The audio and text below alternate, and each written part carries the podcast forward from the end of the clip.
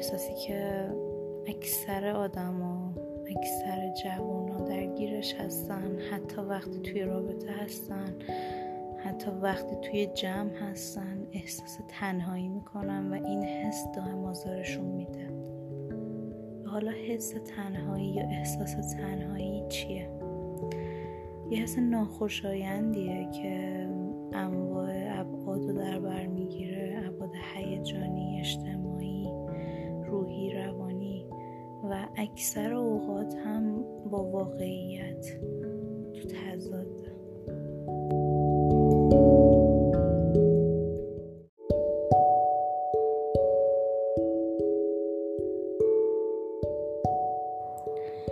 سلام دوستان عزیز فایزه نظریان هستم روانشناس شناختی از دانشگاه تهران.